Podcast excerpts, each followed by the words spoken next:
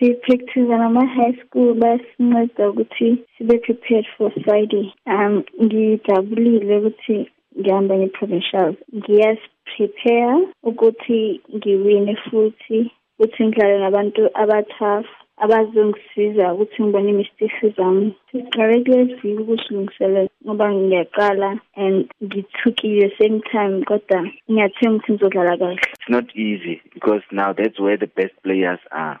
To, to have such players, it, it, it, it takes a lot of time and preparations and a lot of practice. So because we've also been playing this a long time for a long time, so we know what are the standards there and what is expected. So when we prepare, we prepare knowing that this is the level that we are going through now, and we make sure even when we get to that level, we we perform well. Yeah, so far I'm happy with the preparations. Uh, not exactly as I wanted, but I'm still happy with our progress. So I'm confident uh, we we are on the right track.